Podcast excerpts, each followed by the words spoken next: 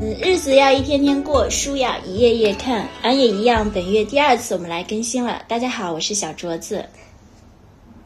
Hello， 我是菲米，好久没有听到咱们的节目 slogan 了。不过我和镯子啊，一直都有在践行这句话：读书不止，用心生活。今天我们特别想重点推荐一下我们最近刚看完的一本书，叫《太白金星有点烦》。我先来简单说一下这本书的故事吧。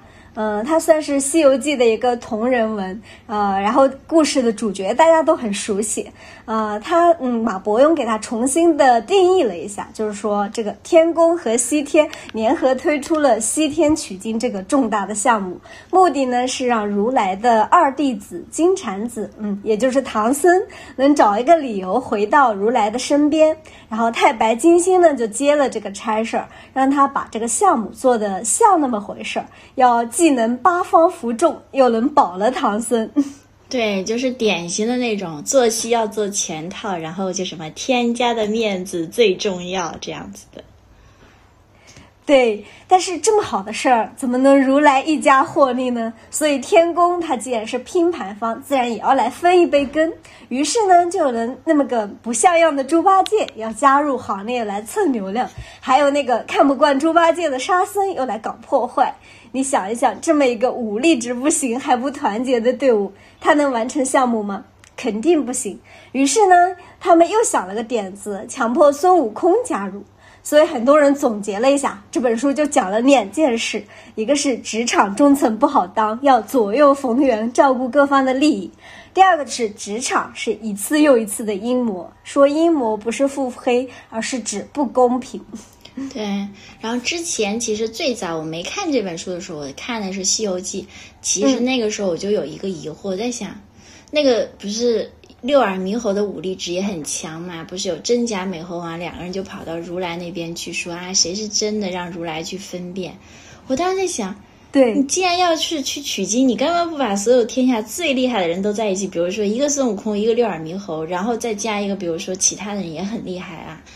你或者黄风怪什么都可以，你为什么一定要让一个什么猪八戒？我感觉就是只会拍马溜须。对，我感觉他真的在里面就是拍马溜须，然后他就是把哄的唐僧很开心啊。然后还有一个就是只会挑着担子的沙僧，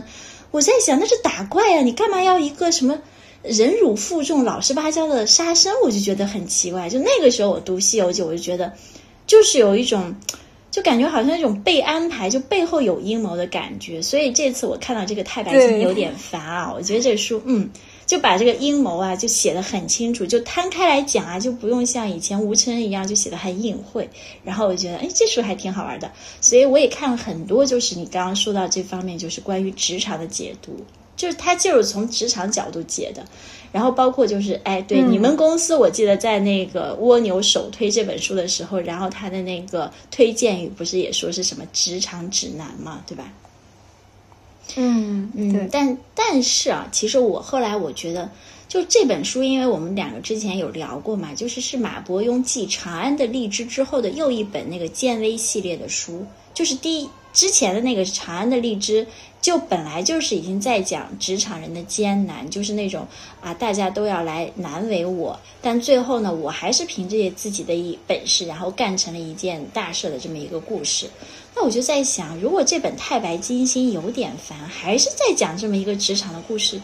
那你觉得马伯庸他这个人的进步在哪里啊？来回去写这个，没意思了吧？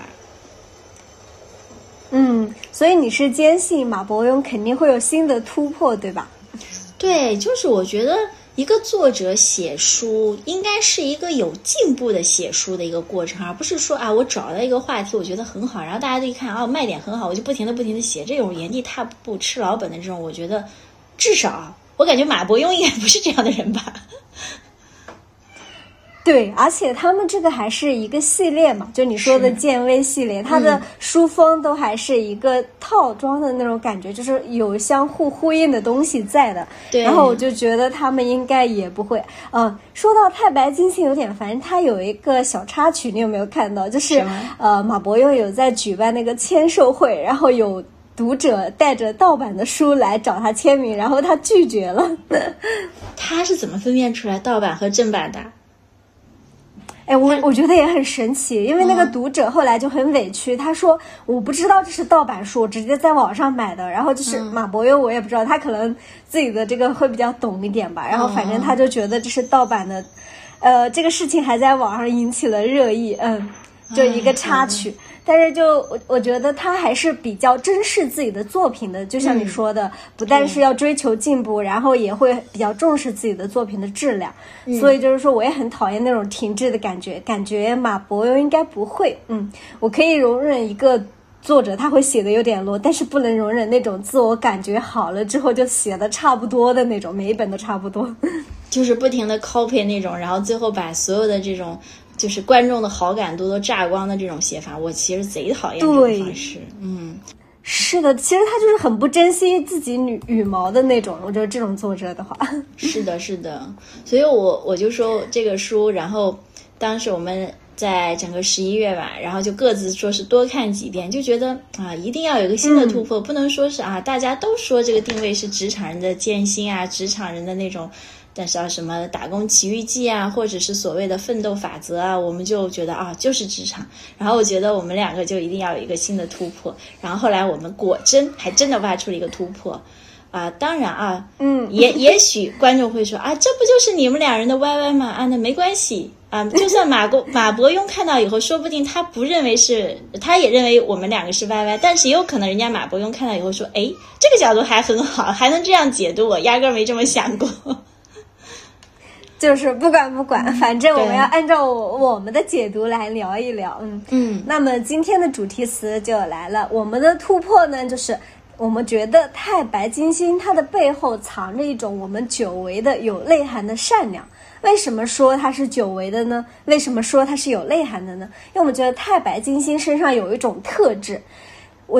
他就是有为难别人的能力，但是他干成一件事的事情还能做到不为难别人，这个就跟长安的励志里面形成一个鲜明的对比，因为李善德就是一路都在被为难，然后就很痛苦。对，是的，因为太白金星它不是相当于不像李善德相当于层层加压的情况下，它其实是算金官里的最小一个官了嘛，那它只能是相当于是被压迫者。但是太白金星它不一样，其实在整个故事中我感觉它有点就是类似于至少是中层以上的领导，它下面可以领导别人，可以调令别人，然后它上面要服务于更加大的领导，并且可以跟直接的那种大 boss 去对话，可以去进行沟通的一种人。所以我觉得刚刚你说的特别对，就他是有为难别人的能力的，但是他要做成这件事，究竟要不要为难别人呢？那我觉得这个时候就是有选择的。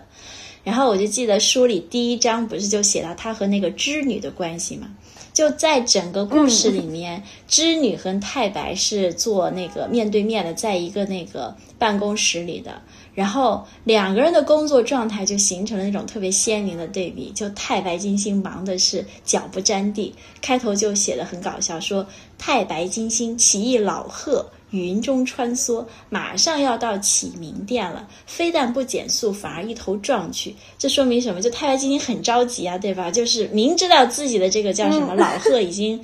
不太中用了，马上都要就是马上都要是 over 了，然后但是他觉得啊，我还是要很忙，然后他不减速反而撞去。但是你看织女，她的生活就非常的淡定安逸啊，她天天你看打卡上下班，然后就知道给她的两个娃和她老公在那边织毛衣，就真的是织女。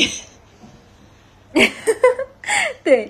所以你看这个对比嘛，他就会很挑战太白金星的情绪啊，凭什么呢？就是你织女你可以这么爽，然后书里面是这样写的，说织女这姑娘性格倒不坏，就是从小生活太优渥。对，然后太白金星就从不给她安排什么具体的工作，还特意把她的座位放在自己的对面。其实这一点也暗暗的说明了，就是织女的工作量肯定是由太白金星来决定的。是的，然后虽然织女她是王母的小女儿吧，肯定要照顾的，但是怎么照顾其实是太白金星说了算的，让她有多舒服呢，也是可以拿捏一下的。然后可是太白金星就却从来没有为难过她，从这一句就可以看出来，织女下班就能回家陪老公孩子。嗯，哦，说到这里我就觉得马伯庸真的好聪明。就我们以前看西游记，然后都知道什么天上一天地上一年这样的一个设定嘛，但是我们从来没有想过，我们一直站在牛郎的角度上就觉得好可怜，要一年才能见一次。但是你看、从织女的角度来看，她是天天下班都可以见到老公孩子的，瞬间就没有了那种惨兮兮的感觉。对，就是人家是在那个天宫上班的，所以人家天上一天，在你地下的人觉得哦，他们一年见一次，但是其实天宫人家天天都是可以上下班的。所以这边我看到这里时候，我也觉得很搞笑，就觉得哦，马伯庸的心思好细腻啊。然后这织女就根本就不是王宝钏呀，然后就是老婆孩子热炕头的感觉。然后啊，说到这边，我从这一点我就更加佩服马伯庸。我觉得贾行家老师之前说马伯庸真的是个奇才，我觉得说的特别对，就是他胡说八道的这个故事却能做到严丝合缝。你看他就能够把那个天上一天地下一年就用到故事里，哪像我们就天天在那絮絮叨叨说半天，但是从来没有想过把这个逻辑线能够埋到故事里。所以我们就更加坚定，马伯庸的写作绝对是一个自我进步的过程。然后就而且在这个点里面还埋了一个，就是加班这个点就很好，就是织女她不加班，但是太白金星就要加班、然后加班又是一个打工人的痛点，所以第一章就很容易吸引到那个打工人的感觉。就第一，天上一天地下一年是一个吸引人的点，觉得这个设置很好。第二，打工人的痛点，这个加班又是一个很好的吸引人的一个点嘛。然后在书里面，大家大厂的那种996啊，对织女而言就是完全不重要。话说这996什么时候是头啊？就太白金星还能照顾织女，要下班过自己的小日子，然后我们下班其实也要谈个恋爱啊，过个生活什么的。怎么就没有人照顾一下呢？所以我就觉得很惨。然后就觉得啊，打工人这种要命的生活什么时候才能够结束啊？就感觉真的挺难的吧。所以我就说嘛，谁不想要这么一个太白金星这样的领导呢？是，按时下班真的太珍贵了。对，但是这里也有一个嫌疑啊，就是织女她可不是普通的打工人，她的背景是王母。很多人在解读这块的时候，就会觉得太白金星她是会做人，不是真的卵，因为她要和王母搞好关系嘛，所以才照顾织女。是的。就之前，就是之前很多人解读这本书，总觉得太白金星是一个特别会做人，然后左右逢源的人，然后通过这一点就觉得啊，他就是有种间接拍王母马屁的一种感觉。但是后来我觉得他不是这样子的，因为他后面他有照顾嫦娥，就嫦娥他其实对应到我们打工人身上而言，他其实对应的人物是那种就是没有背景，然后要凭自己的努力拼命的奋斗上来，然后在一个团体里或者说在一个体制内，他只是一个边缘人，就无论你怎么努力他都是一个边缘人，并且你这个边缘人还要不停的努力才能防止自己被彻底的忽略和被 out 出这个就是体制内啊或者是团体内。所以这种打工人在工作中就有很多其实是我们看不到，我们认为他不痛苦，但事实上他有很多说不出来痛苦的一种人物模型吧。对，我觉得马伯庸可以看到这一点，觉得很不容易。就是嫦娥这样一个把他的故事放在这里就是一个挺好的一个例子。然后我就会，而且他的这种痛苦是很真实的痛苦，就有点类似前段日子周迅那一部剧嘛，不完美受害人里面的一样，就痛苦是真实的，但是这种痛苦呢，它又是被习惯性忽略的。那个剧你不是说李允那个角色然后涉嫌和老板有情色交易嘛，然后李允也获得了额外的好处，因此就被强迫，就变成了理所当然的不被肯定的痛苦。对，但是吧，我觉得就是那部剧还是有点硬凹的嫌疑，并不如马伯庸这段写嫦娥的描写更加的自然。因为李允那个角色就是怎么说呢？他可能选角的时候就有刻意为之，他就是个硬凹的有点严重的一个角色。我在想，如果不是林允他那个无辜的那种小鹿眼，要换一个女演员，比如说长得精明一点的，就大家都不会觉得就是有那种需要忍耐的痛苦，反而觉得哦，就是你想获得你就理所应该付出的那种理所当然。所以相比之下，我觉得马伯庸从这个角度去解读一个我们大家都很熟悉的一个就是已经站得很稳的一个人物的 IP 就是嫦娥，我觉得反而更加的自然，更加凸显了刚刚你说那种常常被忽略的不被肯定的痛苦。所以这边呢，我们先来介绍一下这个情节。就之前不是说沙僧加入这个团队，你介绍的时候说是因为他看不过猪八戒，然后还在搞破坏嘛，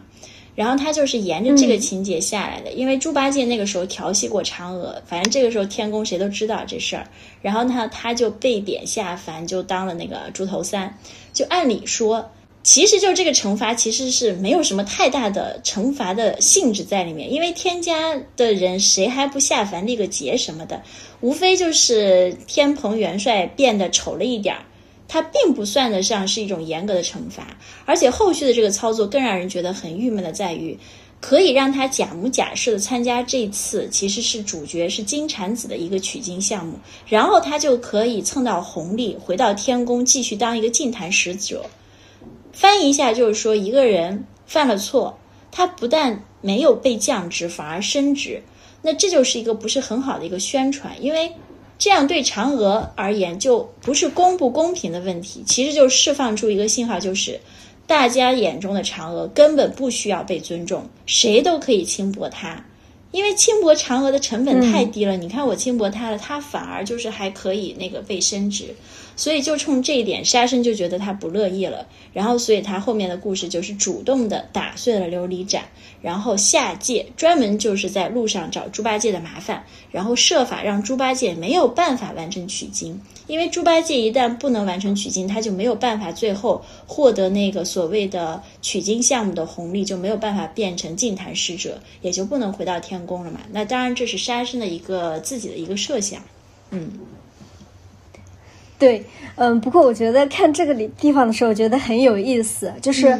猪八戒他之所以会被塞到取经项目里面，是因为玉帝特别的欣赏他，然后就暗暗的给太白金星释放了这个信号，就说你要趁机把我这个人给捞回来。是。然后呢，王母娘娘这边就是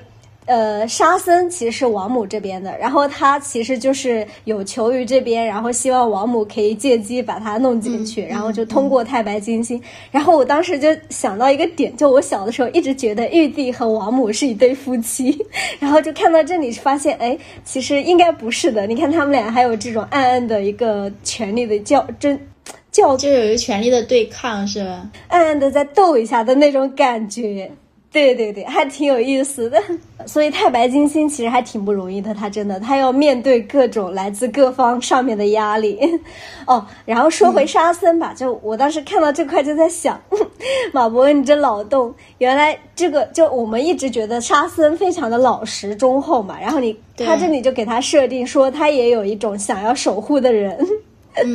就很有意思。然后沙僧和嫦娥其实我觉得是有一种同病相怜的感觉吧，因为沙僧他原来是天宫的金蝉，样子很丑被人瞧不起，然后给了他一个很偏远的地方住，就叫金蝉宫。后来呢他看嫦娥很可怜，然后比他还不如，就把自己的地方给了嫦娥，然后改名叫广寒宫。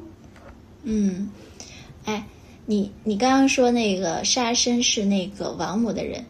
然后马伯庸在这个故事中的设定也说沙僧是王母的人，你知道他是通过哪一个点然后判断出沙僧是王母的人的吗？后来我看了有个解读很搞笑，就是说在86版《西游记》的时候，然后是说也可能也是《西游记》的那个原文啊，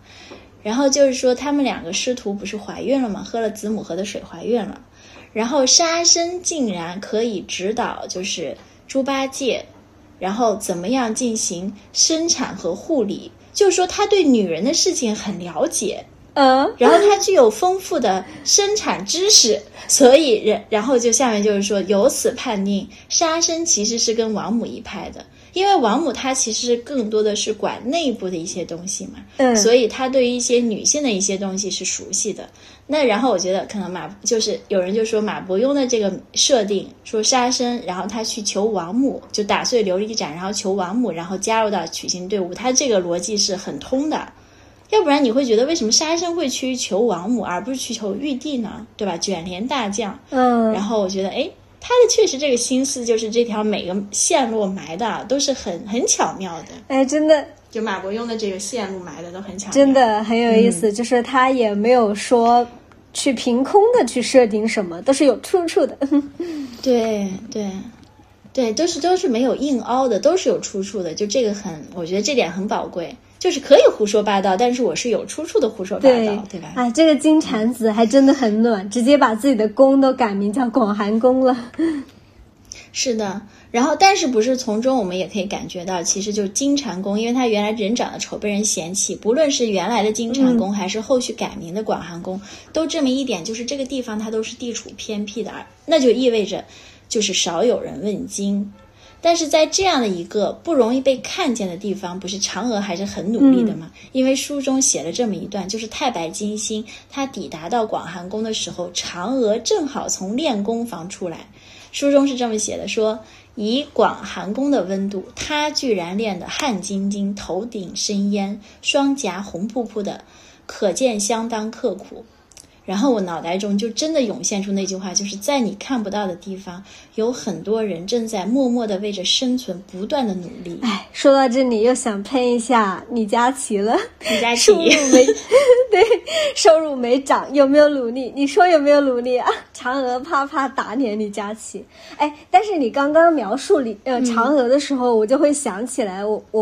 我们俩最近不是一直都在搞《西游记》相关嘛？我又去搜了一下那个《春光灿烂猪八戒》，就是咱们小时候看的一个剧，它里面的那个太白金星是孙兴演的，就很好玩。然后那个嫦娥竟然是陈红演的，就很美丽，真的跟你刚刚说的那个形象，我就自动带入她的脸了。但是我心里对嫦娥的印象好像只有那么一位，就是86版《西游记》中的嫦娥，我好像对其他的嫦娥就自动的就屏蔽了。然后对我看到就是。我看到他说这个的话，我就感觉就是前面的，然后再放主题曲的时候，然后嫦娥在那不断转圈儿，叫什么“处处是花，到处转圈儿”，印象太深刻了。就我是刚刚才看了一下陈红那个剧照，然后才就是很快的带入，可能过一段时间你又会忘记了。嗯。但是嫦娥的话，当时大家聊到她，就是因为她的颜值嘛，说她很漂亮，然后才能够就是说是就到天宫工作。其实我觉得马伯庸的这个写法，我觉得更加的真实一点。你觉得天宫会缺漂亮的吗？其实天宫生存下来这种边缘人其实是努力的，我觉得这个设定是更好的。嗯，所以我真的觉得马伯庸的书就是。做到了真正的那种认真的在写诗，而不是那种觉得啊脑袋中想到一个角色然后就给他一个设定。我觉得相较于现在的很多作品，马伯庸真的是非常认真的在对待他的这个作品。嗯，然后对，我们刚刚就说回这个打工人的苦啊，就是像嫦娥这种在默默地方的努力，就很多人其实是没有人愿意去领略他们的苦在哪里。然后这个就是痛点，因为我们看不到，都像李佳琦一样就觉得你们怎么可能苦呢，对吧？你们都挺好的，然后你看你还需要努力吗？你躺平就好了呀，就大家都会说这种话，就没有人愿意再走一步或者走得近一点再去看他们的苦在哪里。我觉得这才是真正的痛点，就是我努力，这个是我应该的，但是你们却在那边说你有什么好苦的，或者是你不需要苦啊，你躺平在那里就可以。你觉得嫦娥可以躺平吗？如果嫦娥变胖了，她还怎么样去跳那个舞？她还怎么样在为数不多的就所谓的天宫的那个庆典上去展示她的存在价值？所以我觉得真的是好多人就像李佳琦一样，就有一种作壁上观隔岸观火，然后还在那边叉着腰说这有什么样的感觉，就真的很糟糕，对吧？是的，背后的原因没有人找一找。是的，然后我就觉得，就像李佳琦刚刚说什么，你收入没有涨啊，你要不要找找原因啊？那你觉得原因难道仅仅是不努力吗？其实有的时候男女做不到同工同酬，然后35岁以上的人被阉割了那种晋升的通道，就他很努力了，但他35岁以上没有办法，他要阉割晋升通道。或者是还有一些就纯粹是因为领导的个人风格，就导致我就是不喜欢你，因为你不会拍马屁。所以我觉得有很多痛苦是需要我们再往前走一步的，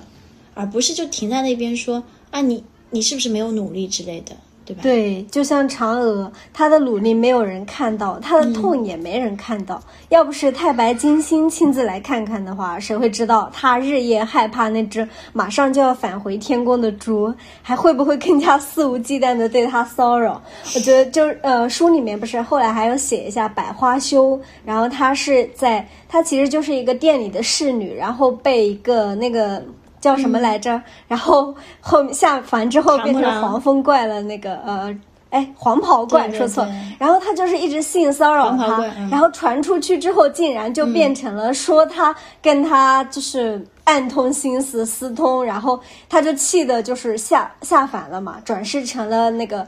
宝象国的公主，然后竟然这个人他又追下去了，然后他其实就是趁自己在上面打工，等于就是摸个鱼嘛。下凡的时候，然后就是占山为王，然后就直接把那个公主抓过来，然后囚禁了十几年。我们说了嘛，天上也就那么很短的时间，在地上把他囚禁了十几年，然后还说我们夫妻恩爱，生了孩子之类的啊，真的好可怕。然后所以那个后面他们说的时候嘛，就是说嫦娥也就是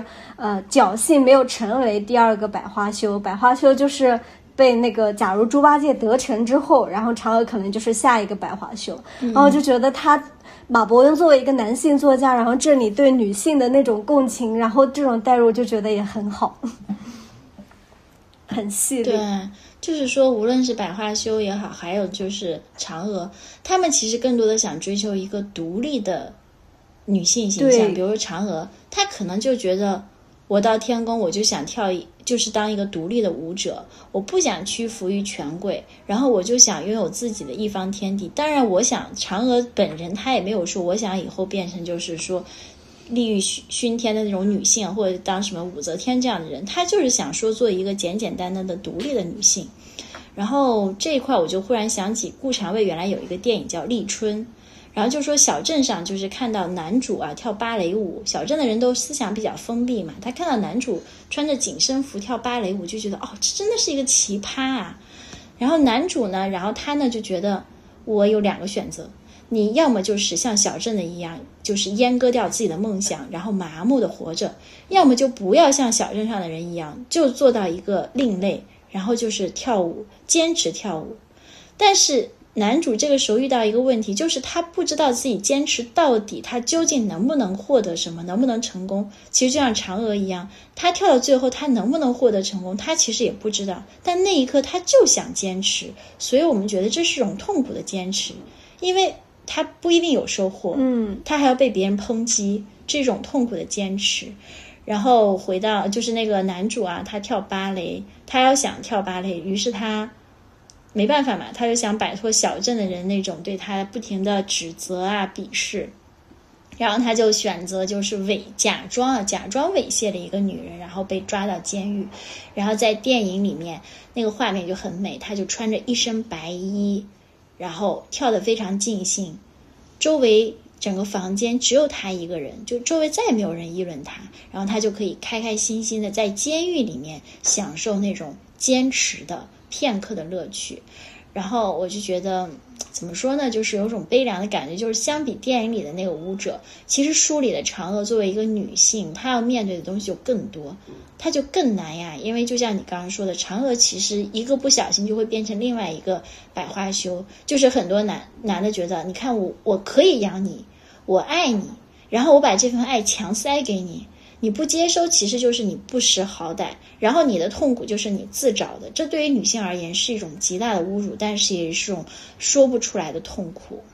对哦，然后我记得那个书里面不是还有写到吴刚嘛，就是说他喜欢用斧头砍出各种画面。然后太白金星他其实就是暗暗的找到一个真相，就是感觉孙悟空是背了二郎神的黑锅嘛，所以他就假装让吴刚就是画一下那个孙悟空他们那天来的画面，然后其实他就是可以从那个上面了解到孙悟空还有二郎神他们是好几个人一起来的。其实我就觉得，所以说嫦娥她虽然住在这么偏远的广寒宫，还是会经常会被这种男性去骚扰。哎，所以我就看到这个地方，但你说嗯，我说，但是你换个角度，也许就是因为他住在偏远的广寒宫，大家都不会重视他，所以就是越是小角落的小人物，所以才会被别人肆无忌惮的欺负呀。如果他住在中心地带，然后比如说住在那个玉帝的旁边，他也不敢去骚扰呀。也对，天高皇帝远这种感觉。嗯，所以就也就是说，在这个地方，然后我就真的感觉太白金星它好温暖，就是那种细腻到骨子里的温暖。就是他在想办法让嫦娥说服沙僧不要为难项目的进展，但是呢，他也不会去为难嫦娥，说什么以大局为重。就你知道，很多中年男性就喜欢说这句话。说到这里，我真的好讨厌。对对对，领导者要是能像，比如说像雍正一样，就我们最近在看另外一本书啊，成为雍正，然后把下属真实的问题去解决好，那还需要进行这种道德整治吗？就是动不动说要以大局为重啊，牺牲。牺牲一下哦，还有那个《大明王朝1566》里面也是，然后就是说人民要牺牲一下自己，然后就是为了国家什么的，每次就拿这种话来道德绑架，真的是很讨厌。是的，是的。但是太白金星他就是他是在挺嫦娥，但是他就想出了办法，让嫦娥可以继续按照自己要的样子去活着。对。这就是刚刚我们两个不是说嘛，就是太白金星背后藏着一个有内涵的善意，就是他具有为难别人的能力。你说以他的身份，他下去跟嫦娥说一句啊，嫦娥你这样做是不好的，对吧？我们怎么能够让那个玉帝的钦点项目不成功呢？你这样就是不顾局大局啊，然后就要怎么样说一番，然后哎叫一番说小嫦啊，你这样子。不好，然后你这个身为这个团队里的人，你要以大局为重，你最好是跟谁谁谁做思想工作。那你觉得这句话说出来，其实它也是有分量，它也是可以达到最终就是让嫦娥说服沙僧不要再为难项目进展，他具备这个能力，但是他对他手中这个能力的裁量权，他心里明白，这句话一说，嫦娥他就要默默背负的那种屈辱感就更加重。就在整个这个天宫里面，再也没有人可以再去顾及嫦娥的尊严，就可以更加肆无忌惮，而且嫦娥更加不能说出自己的痛苦，因为所谓的以大局为重压在这儿。你看，最后那个老朱回来了，还是可以骚扰他，其他人可以效仿老朱继续骚扰他。所以我觉得这一点真的是一种细腻又宽容的温暖，就是一种有根的一种善意。然后，所以我觉得这就是一个太白金星做到的一个平衡自己和对他人的无伤的一种善意。我觉得，就真的很好。对对，就不像现在很多那种脑残剧，动不动上来就是无缘无故的女主就开始傻白甜，就是内心也没有想要图什么，也对这个世界感觉无欲无求，但是呢，又对其他人就好到极致，哪怕别人对她不好，她也是好到极致。然后这种人同时又附带一个附加技能，就是还能总揽大局，我就觉得这就很矛盾啊！总揽大局，你是要有一个政治领域、政治战略眼光的。在政治里面，你怎么可能会不计较利益呢？你怎么可能做到傻白甜？就比如说上阳赋，明明政治敏感性那么强的一个女主，怎么可能又频频的被侍女陷害？所以我就觉得这种所谓的表现，就现在很多脑残剧的善，在我感觉就是不知道为什么去善。就是一种无根之善，感觉好像就是大家看到善我就很爽，为什么善不 care， 然后最终呢这个善的目的又很 low， 就是感觉啊，我抛弃了一个渣男，我为了吸引更好的一个男人来爱他啊。所以咱俩之前不是经常吐槽吗？现在的剧它开头是一书，中间是琼瑶，结局是乡村爱情故事。大女主她奋斗了半天，然后都是为了得到一个更好的男人。我的前半生你看就是这样子的。说回嫦娥啊，然后书中太白金星想了个办法，觉得特别搞笑，就是他让猪八戒经历过一次在女儿国喝水怀孕的事情。这个我们在《西游记》里看过都知道嘛，然后但是书里面说的马伯庸写的就是说他是太白金星设计出来的疑难，然后他是有几个目的，一个就是说让怀孕很艰难，然后给猪八戒一点颜色看看。第二个就是。男性嘛，他们觉得他自己怀孕了就是很没有面子，对，然后让天宫的其他人知道就会是一辈子的笑柄，看他以后怎么好意思，然后其他人也就不敢骚扰嫦娥了。这种提高骚扰成本的一个设计，就是很爽，很棒。是的，是的，我就觉得，哎妈，我又说回，就这马伯庸的设计真的是很好。哦，真的是他从 对他就感觉像有一根针啊，然后就把嫦娥、沙僧，然后把王母，还有包括就是说是女儿国这种就所谓的取经路上的998十一难中的疑难，然后又联系起来，就整个真的是在这种穿针引线的过程中，然后慢慢的展现了马伯庸对整个世界的一种善意，或者是对女性的那种站在女性角度上就是那种非常细腻又宽容的温暖。然后我就觉得，这种感觉啊，就特别像我们之前不是读过书叫《被讨厌的勇气》中，不是那个老者嘛，就是跟青年去对话的那个老者，就他也不急于让你听他的，他就是这种慢慢穿针引线的过程去温暖你。然后又像那种我们一个老电影叫《追捕》中的那句台词，就是“我是你的同谋”，然后不像现在很多剧动不动就是。我是你的救赎者，谁要你救赎啊？我们是平等的，好不好？不要弄得好像是感觉你很高大上，然后我就很矮矬穷，然后就需要你救赎，有意义吗？感觉好像被谁爱上，或被谁拯救，或被谁帮助，都是一种叫什么恩赐的感觉，我感觉很不好。然后还有包括以前那个刘宝的故事中，那个男的不是说了吗？说啊，我犯过错什么的，然后那个女的就说一句。哦，那以后不犯就行了，就是这种对话和马伯庸的故事都形成了一种，叫什么？共同传递出一种比较好的一种叫思想的一个认知体系的一个或者一种价值观吧，就叫做我有我的追求，这个不假，但是我同时也可以给你安放你生而为人的空间，就是它这两个是并行的，而不是说我为了让你善良，我就全方面要牺牲，就像这种脑残的剧，傻白甜的剧。还有就是我为了我的追求，我就不择手段，这种肯定也大家不喜欢。哦，对，现在这种所谓的什么人不为己，天诛地灭，这种理念也就体现，就是我为了我的追求就不择手段，不要有那么多的什么顾忌啊，就像那种疯狗一样的去撕咬这个世界的资源，我觉得也是不合适的。所以我觉得马伯庸的这种善，恰巧是在两者之中选择第三条路，就是一种有根的善良，就是我有我的追求，但也可以给你安放你生而为人的空间。我觉得这种感觉真的太棒了。对，没错，我觉得太白金星的善良和现在这种傻白甜的东西就完全不一样。对，哎，我突然想到《黑暗荣耀2》中的一句台词用在这里会特别合适。他说的是：“我发现盲目的善意和伦理都只能换来虚有其表的荣耀。”就很对。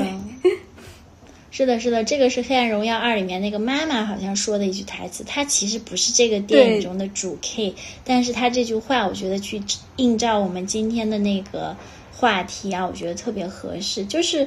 盲目的善意和伦理都真的是徒有其表的一种，看上去说的很好听，然后做的好像也很漂亮，但事实上这种东西是不长久的，因为它没有根啊。然后当然我们说回书中，就是太白金星这个，也不是说太白金星它好像是在整个过程中一开始就有这种有根的善良，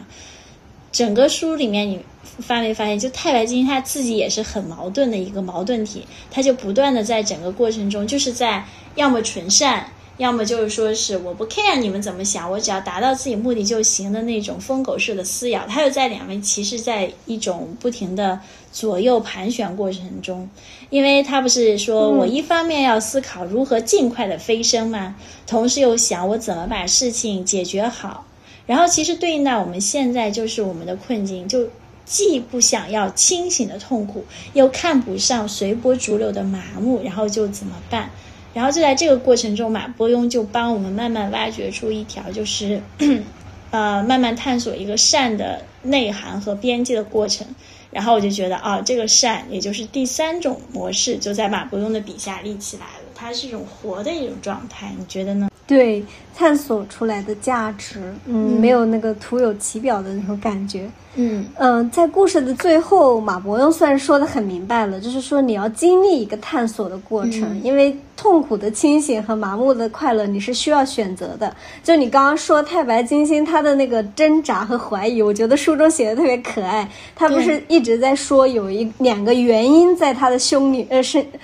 里嘛，然后就一直打架，然后那个恶的原因或者是善的，然后被狂揍一顿，然后有拙念之类的，就是他经常就冒出来，然后就觉得好可爱。我就觉得这个如果把它动漫化一下应该很有意思。是的是的。哎，你看还有就是故事中孙悟空这个形象，他一路就是非常的，我感觉他就是很颓，一路出力很不用心，然后经常躺平嘛，心情不好的时候就请假不上班，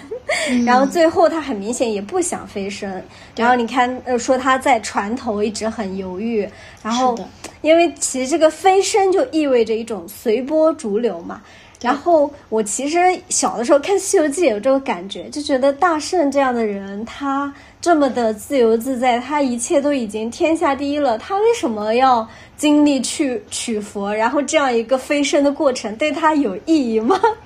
就是这种感觉。然后马伯庸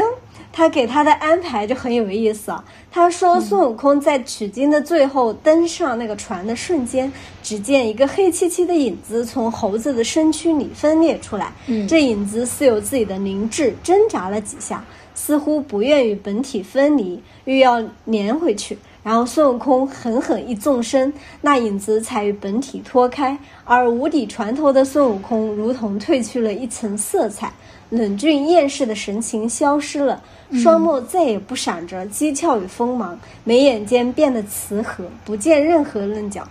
啊，到最后选择是必然的，但选择又是不后悔的，因为其中一个选项在探索中了有了价值。他现在等于就是说，孙悟空这个一部分飞升的是他的灵体，然后成为了那种没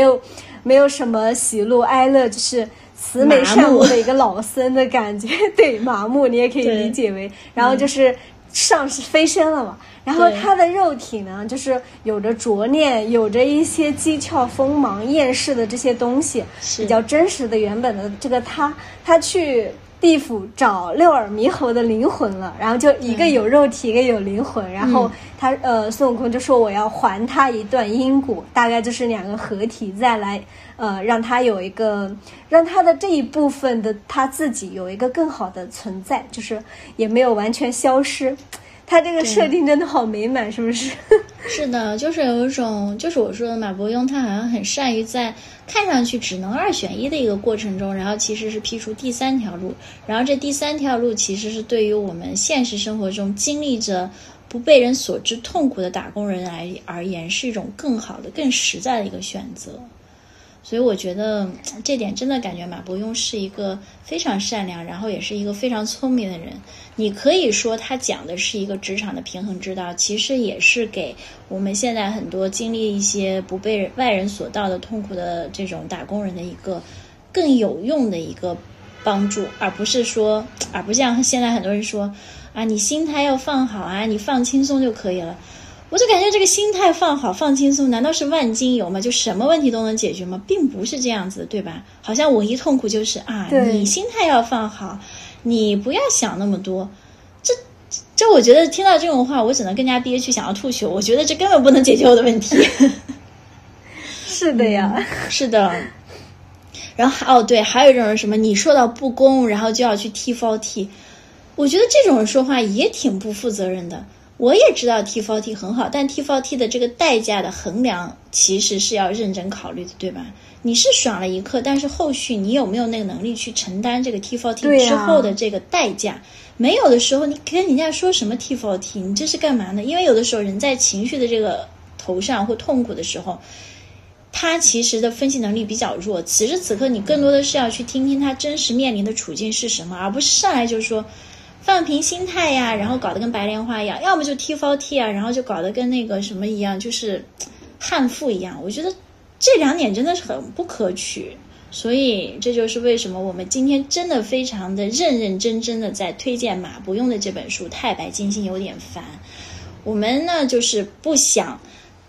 只是说这是一本那个教你怎么样在职场左右逢源的一个职场的一个混职场的一个经验指南，我们更多是想让整本书里面体现出一种你要在这个职场中，你可以认为它很善，也可以认为它很恶的一个职场中，找出一个有边界的有根的善，并且这个有根的善是需要大家不停的在进行探索的过程中，既保护了自己又不会太为难他人的一种有根的善。我觉得这才是一个真正的马伯庸想要给我们的一个宝贵的东西吧。嗯，希望大家能够喜欢。马伯庸快点赐我一个太白金星好不好？对呀、啊，我忽然觉得啊，你赶紧给我个太白金星吧！就是我觉得他是真真正正能够帮助我职场中遇到困难痛苦，能够解决这个问题的人啊！我觉得我可以不要那个小叮当，但我还是想要一个太白金星。是的，今天的节目呢就差不多到这边就结束了。然后最后的最后呢，我们要揭晓一个彩蛋啊！这个彩蛋要不菲米自己来说吧？啊，跟大家分享一下，今年双11的这天呢，去领了个证，以后我也是有红本本的人了。对对对啊，真的是一个幸福的新娘子。然后你说你有红本本的时候，我忽然觉得，就是有一种霞光普照，然后保佑你永远幸福那种感觉就出来了。我天，我觉得你这个话说的，应该民政局好好考虑一下，把它拿过来宣传片的时候用上，就是好像这个本本就是突然有了不一样的作用。对，因为我觉得人其实有的时候生活中是需要一些意义感的，那个意义带给人就是有一种突然萌生出一种我能我行，并且我能保证把它做好的那种感觉，对吧？在没有红本本的时候就觉得啊、爱情可能也就这样，突然有了红本本，到了一个新的一个 level 一个阶段，就觉得是我责任是重了，但是我行我能的那种感觉也会更强的。是的，然后我那天跟你说你还记得吗？就我说那个民政局它所在位置的名字好美，就是桃潭歌处。我当时还给你解读了呀，说什么啊？这个桃潭歌处是灼灼桃花，歌声绕梁，然后是忽闻岸上踏歌声，回眸尽是眷侣。大家听听，这我还怎么忘得掉结婚纪念日？然后就结合你上面说的，真的是你这个你一句话就会赋予它更多的意义，然后就觉得它这个地名也更加美好了。好啦，彩蛋放送完毕。希望收听节目的你也能沾染这份喜气，喜气洋洋的过小日子。拜拜。好，我们下期节目见，拜拜。